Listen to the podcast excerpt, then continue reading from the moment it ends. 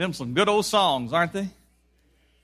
Oh, I want to see him look upon his face, there to sing forever, forever of his saving grace. On the streets of glory, let me lift my voice. Cares all past, home at last, ever to rejoice. That's good. That's good. I tell you what, if it don't get you a little bit excited, you better pray, right? Amen. You know, we find in the chapter of, uh, in the third chapter of John, the first here of many teaching discourses that are recorded by John. Now, if you'll notice, typically, you know, we're going through the book of John. So typically, upon uh, being asked a question, often, oftentimes, as a matter of fact, more times than not, Jesus doesn't answer that question directly, but he, he, he answers it more broadly and then he brings it in more directly. Uh, Jesus answers in a way that steers discussion into a much, much deeper meaning than the questions that are often asked to him. And often people will misunderstand. And there was a man in the Bible by the name of Nicodemus that faced this very uh, situation. We've all found ourselves being corrected by the Word of God. I hope the Word of God corrects you every time that you read it. You can't just go along there and just and it not corrects you at all. I hope it corrects you. Uh, but Nicodemus is no different than you and I uh, are. He was corrected when the Lord Jesus uh, spoke to him. If you would stand with me, and we'll read about ten verses here in chapter three of verse uh, of uh, uh, the book of John. The word says, "Now there was a man of the Pharisees." named Nicodemus. He's a ruler of the Jews. And this man came to Jesus by night and he said to him, Rabbi, we know that you have come from God as a teacher. For no one can do these signs that you do unless God is with him. Jesus answered and said to him, Truly, truly, I say unto you, unless one is born again, he cannot see the kingdom of God. Nicodemus said to him, How can a man be born again? when he is old. He cannot enter a second time into his mother's womb and be born, can he? Jesus answered, Truly, truly, I say to you, unless one is born of water and the Spirit, he cannot enter into the kingdom of God. That which is born of the flesh is flesh, and that which is born of the Spirit is spirit. Do not be amazed that I said to you, You must be born again. The wind blows where it wishes, and you hear the sound of it but you do not know where it comes from or where it's going. So is everyone who is born of the Spirit. Nicodemus said to him, How can these things be? Jesus answered and said to him, Are you a teacher of Israel and do not understand these things? Let's go to the Lord in prayer. Father, we thank you for your word. We thank you, Lord, for for the Holy Spirit that leads us and guides us as we open your word and we seek the truth. Lord, we seek the truth tonight. Lord, we seek you to reveal your, your, your meaning and your intentions tonight, Lord, as we, as we go into your word. Father, we pray that, that you'll just anoint every word that is said, Lord. May every word that is spoken be uh, the truth tonight, Lord. And, and stop us, Lord, from speaking anything that is untruthful. Lord, we pray tonight that we stand in the power of the Holy Spirit. Lead us and guide us and direct us. Give us um, a mind to, to, uh, to understand and give us a heart to love what we hear. Give us ears to hear. Give us eyes to see, Lord, that, that we may see your marvelous, marvelous plan, the marvelous works that you have for your church in this present day that we live in. Father, we pray tonight, most of all, anyone that don't know you as Lord and Savior, Lord, may uh, you uh, become real to them, Lord. May they realize and know that they must be born again in order to ever see the kingdom of God. Father, we thank you tonight for your love and for your mercy and your grace, Lord. We're so unworthy of it, but Lord, you are you're just that kind of God. Your your uh, your your love is is unimaginable, and we just praise you for that, Lord. We give you praise tonight in Jesus' name. Amen. You may be seated if you like. The first verse, let's look at that again, says, Now there was a man of the Pharisees named Nicodemus. And Nicodemus was a man of the Pharisees. He was also a ruler of the Jews. And in the time of our Lord, uh, the Pharisees, they were, they were the largest and the most prominent uh, religious political party in Judaism during uh, the uh, New Testament time. The Pharisees, they were well read, they were educated people.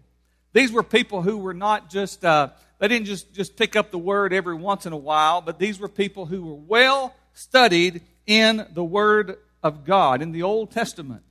And the Pharisees, they were extremely accurate in all matters, in all matters pertaining to the law of Moses. They were very strict to adhere to the Word. And that's who Nicodemus is. He is a Pharisee. But they foolishly ascribe Christ's miracles to Satan's power. Matthew 9:34, for example. But the Pharisees were saying, He casts out the demons by the ruler of demons. What an accusation to make against the Son of God. Matthew 12, 24 says, This man cast out demons only by Beelzebul, the ruler of the demons. Sounds like blasphemy, doesn't it? The Pharisees, they rejected God's purpose for themselves, refusing the baptism of John the Baptist. They wanted to see signs. They wanted to see wonders. They wanted to see miracles. If only you'll show us these signs and miracles, then we'll believe. Jesus called them an evil and adulterous generation. He called them fools. And he called them blind guides. He called them serpents. And he called them a generation of vipers. So man, they were, they were corrected. And Jesus said to them in Matthew 23, 27, he says, Woe to you scribes and Pharisees and hypocrites! For you are like washed, whitewashed tombs which on the outside appear beautiful. But inside they are full of dead men's bones and are all uncleanness. So you too outwardly appear righteous to men, but inwardly you are f- full of hypocrisy and lawlessness. That's a great rebuke by the Lord Jesus Christ. So with the stern warning, Jesus told his disciples, and he declares to the world today in Matthew 5:20, for I say to you that unless your righteousness surpasses that of the scribes and of the Pharisees, you will not enter the kingdom of heaven.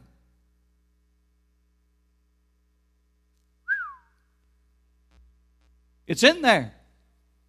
We can't ignore it. We can't work our way around it. We can't skew the truth and get around what the Word of God says unless your righteousness exceeds or surpasses that of the scribes and Pharisees, you will not enter the kingdom of heaven. The Pharisees' doctrine, it was hypocritical. And uh, they were self-righteous. They were zealous for the Mosaic law, but it was their very zeal for the law that caused, uh, that caused, that caused Moses to have problems himself to become ritualized and external. The Pharisees, they had become ritualized and external, and they neglected, they neglected the weightier provisions of the law, such as, such as justice and mercy and faithfulness. And their hearts were unchanged. These were men who had an outward appearance of godliness, but their hearts were dark and cold and stony and uncircumcised. But Nicodemus, he was a ruler of the Jews. He wasn't some run of the mill Pharisee either, but a member of the elite Sanhedrin. He was a member of the, of the governing council of Israel. Therefore, he was under the authority of the Romans. What I'm trying to say tonight is Nicodemus was supposed to be very wise. He was a teacher of the law of Moses. Verse 2 says, This man came to Jesus by night. This man is Nicodemus. And he said to him, Rabbi, we know that you have come from God as a teacher. For no one can do these signs that you do unless God is with him. And Nicodemus perhaps came to Jesus in the night in order to be undetected. It really doesn't say in the scriptures why he came to Jesus by night, but we can speculate that he came by night because he didn't want to be detected. He didn't want it to, uh, to be known that he was coming to Jesus. It was undeniably the power of God manifested in the divine miracles that Jesus performed. Only someone from God could do such signs and miracles and wonders and spectacular things and speak with such authority and speak with such wisdom. Could only be from God. And that's what Jesus was doing. Nicodemus had had grown up being educated in the law. And comes along this, this man from Galilee. His name is Jesus. He had never had any seminary. He never had any college. He never sat at the foot of a philosopher or at the foot of a prophet. And they knew it. Coupled with the testimony of John the Baptist, Nicodemus had to consider that perhaps this Jesus could possibly be the long awaited Messiah. Nicodemus says to him, We know that you've come from God as a teacher, for no one can do these signs that you do unless God is with him. Nicodemus like many others, were amazed by the divine works of Jesus. You know, if Jesus could come to this world today and perform many miracles, there'd be a, a lot of bandwagoners that would jump on. They would jump on board. But it wouldn't be very long till they saw the strict way of living. It wouldn't be very long till they saw all the filth that they had to give up, that they would turn away from Jesus that they would deny him, that they would look for a way to put him away, to get him out of the way. He's taken all the fun out of life. We want our best life now. We don't want it later when we get into heaven. We want it now.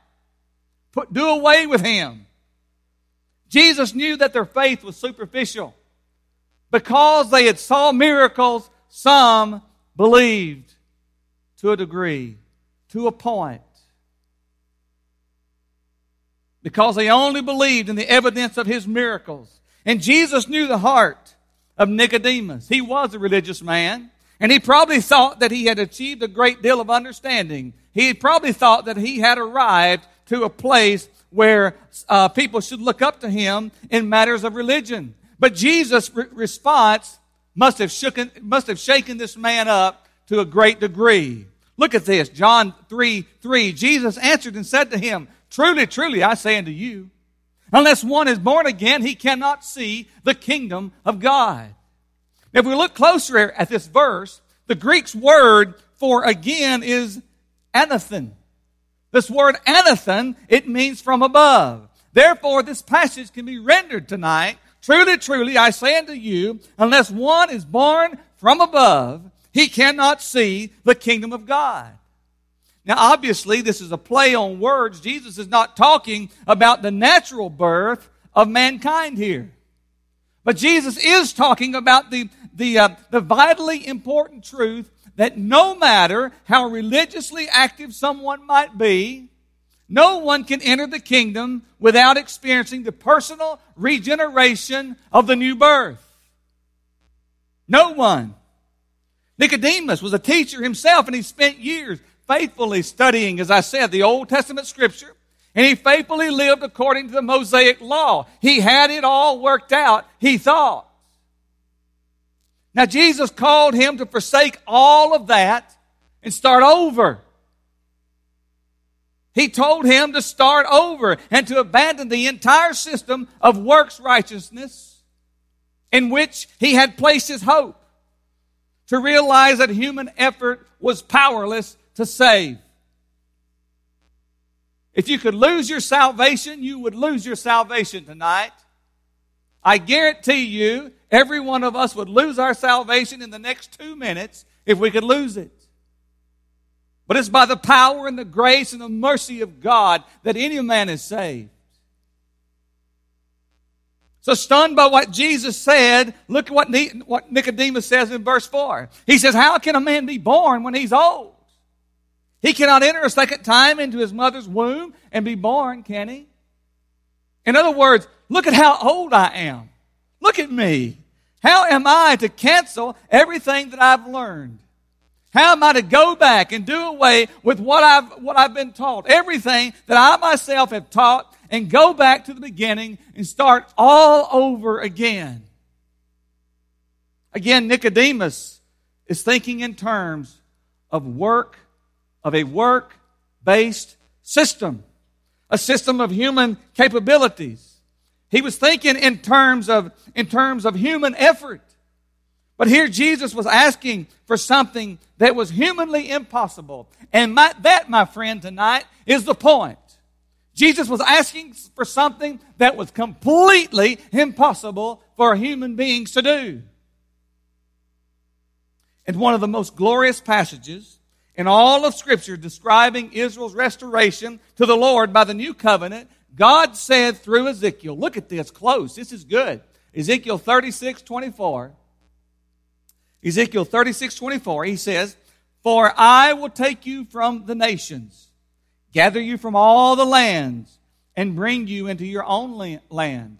Then I will sprinkle water, uh, clean water on you, and you will be clean. I will cleanse you from all your filthiness and from all your idols. Now I want you to notice how, just in these first couple of verses, all of the eyes that that, the, that God is speaking about. He says, I will take you from the nations and gather you from the land and bring you into your own land. Then I will will sprinkle clean water on you, and you will be clean, and I will cleanse you from all your filthiness and from all your idols. Moreover, I will give you a new heart and put a new spirit within you, and I will remove the heart of stone from your flesh and give you a heart of flesh.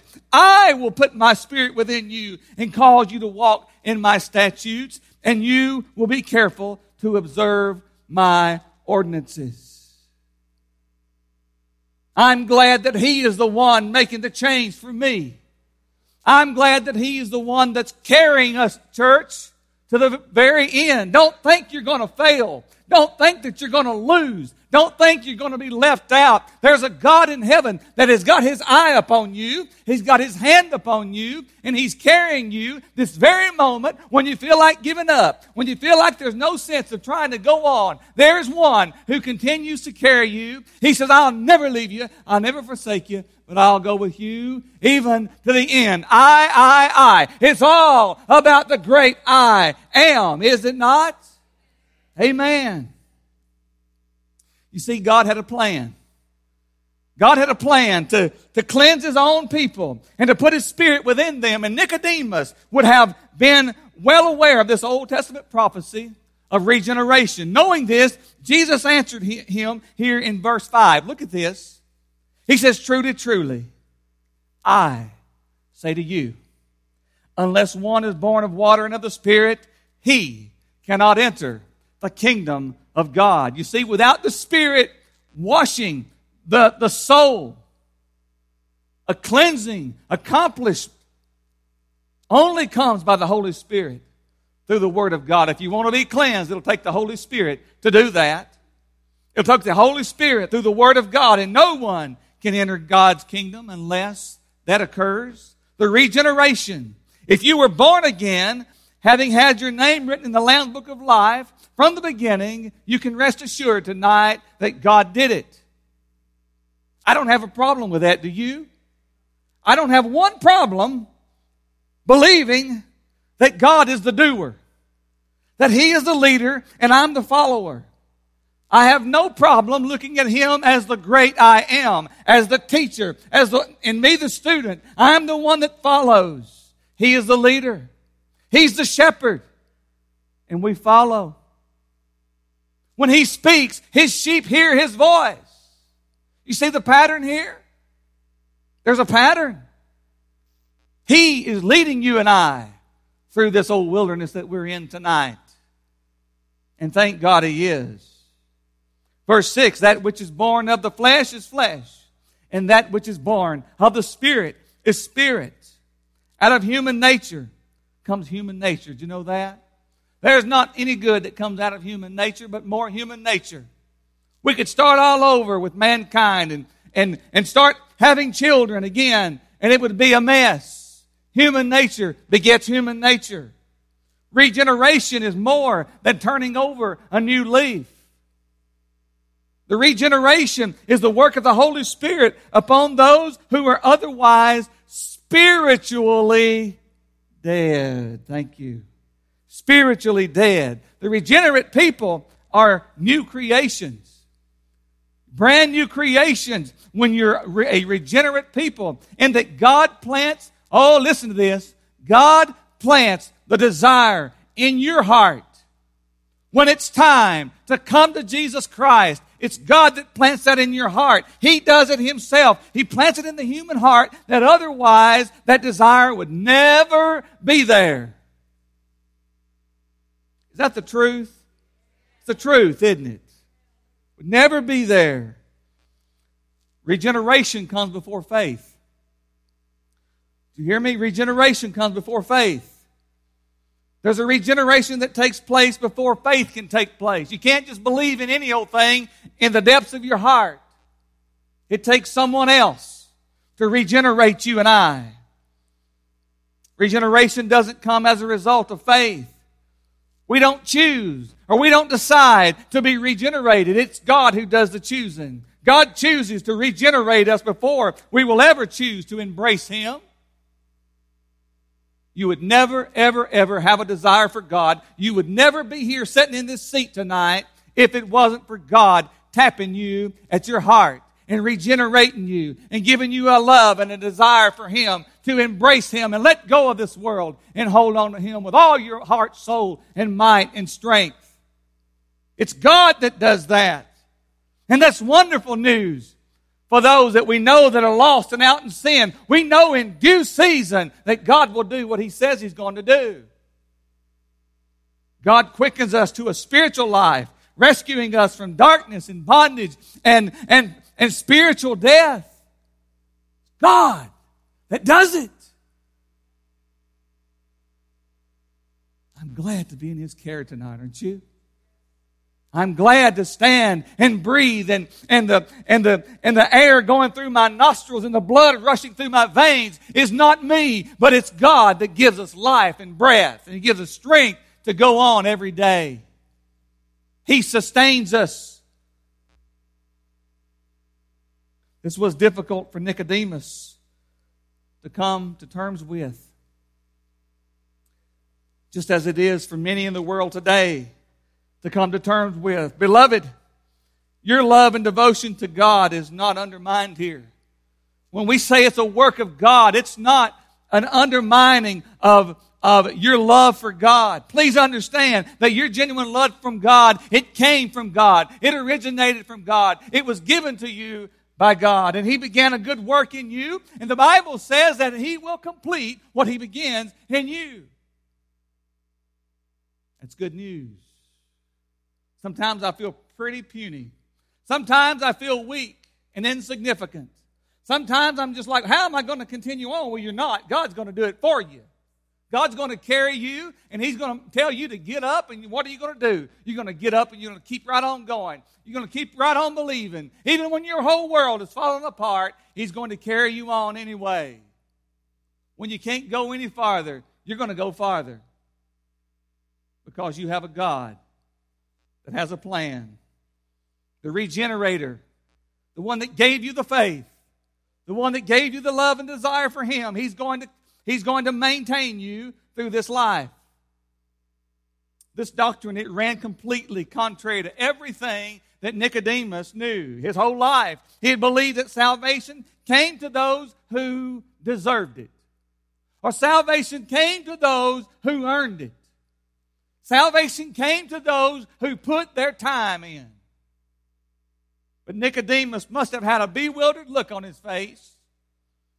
Because Jesus continued by saying here in verse 7, look at this. He says, Do not be amazed, or do not marvel, or do not be, be wondering that I said to you, You must be born again.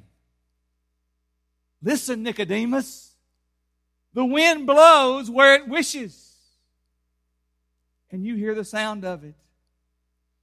But you don't know where it comes from or where it's going. So is everyone who is born of the Spirit. You're born again. You can't explain it.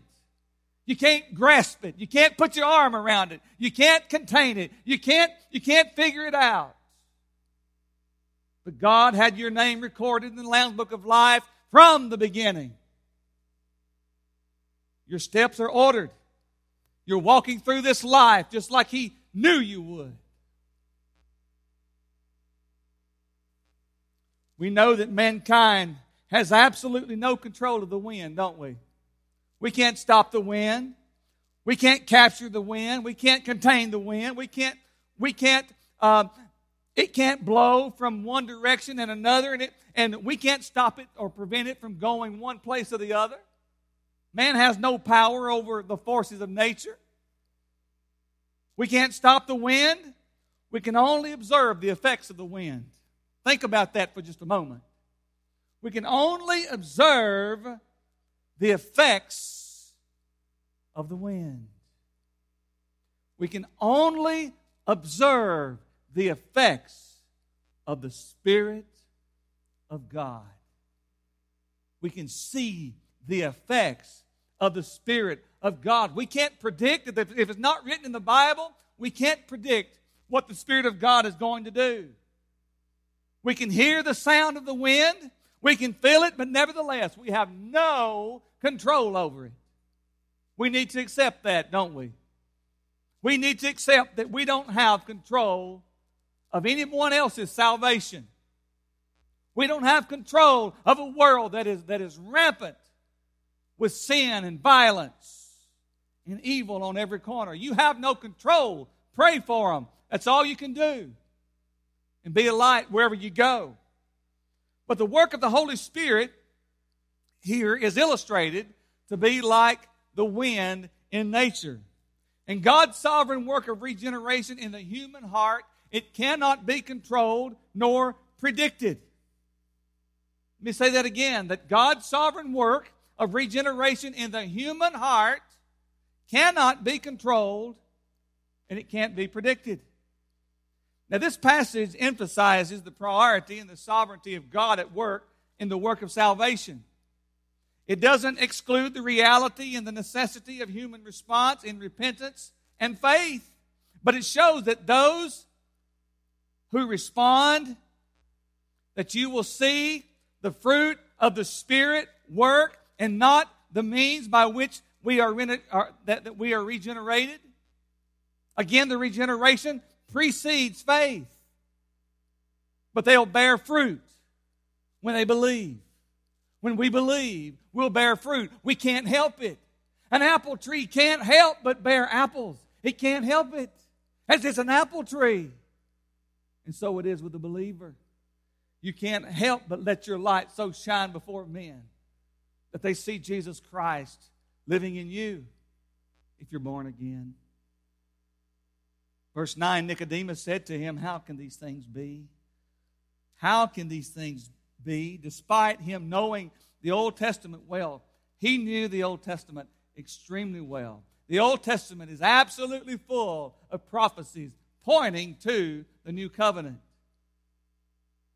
Despite Jesus' teaching, Nicodemus still, still couldn't, couldn't come to terms. He couldn't come to accept what was being said to him. The, the, the legalistic religious system had been so drilled into his reasoning, he could not let it go and realize and realize that salvation is a sovereign work of the Holy Spirit of God. Verse 10, and this is my last verse. Jesus answered and said to him, This must have hurt. This must have hurt. This must have made Nicodemus feel about an inch tall or less. He says, Are you a teacher of Israel? And do not understand these things. As I said, Nicodemus, he was a teacher himself. He was very religious and he was still spiritually blind. He came, he had come to Jesus by night, but there was a great darkness in Nicodemus' soul. There was a darkness in his soul that he could not see.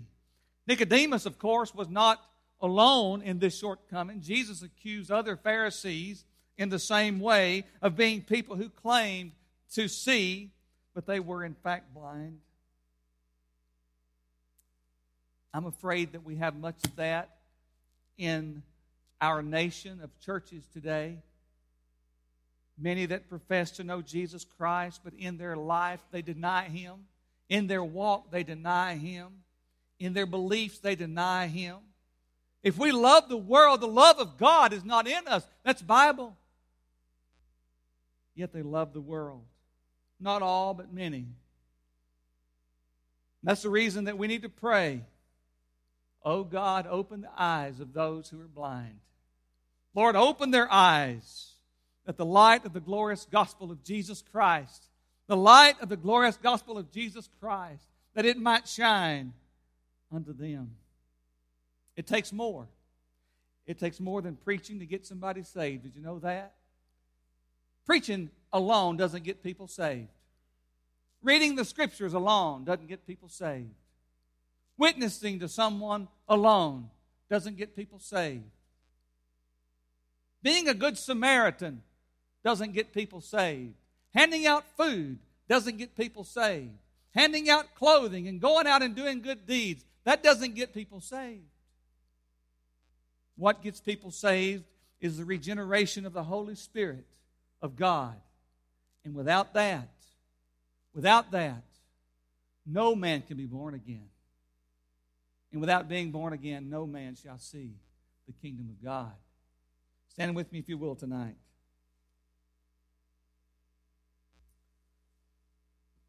Father, we thank you for your Holy Spirit.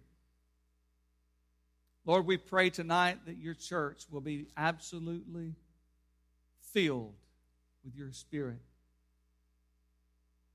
Lord, we know that the Spirit indwells us, but Lord, we ask to be filled. Cover us, Lord. Give us clear minds that we might clearly understand. Give us eyes to see, ears to hear. And Lord, make us good stewards of your word. Lord, help us to be light to the world that is darkened and growing darker by the moment around us. Lord, we pray for our nation, for our leaders.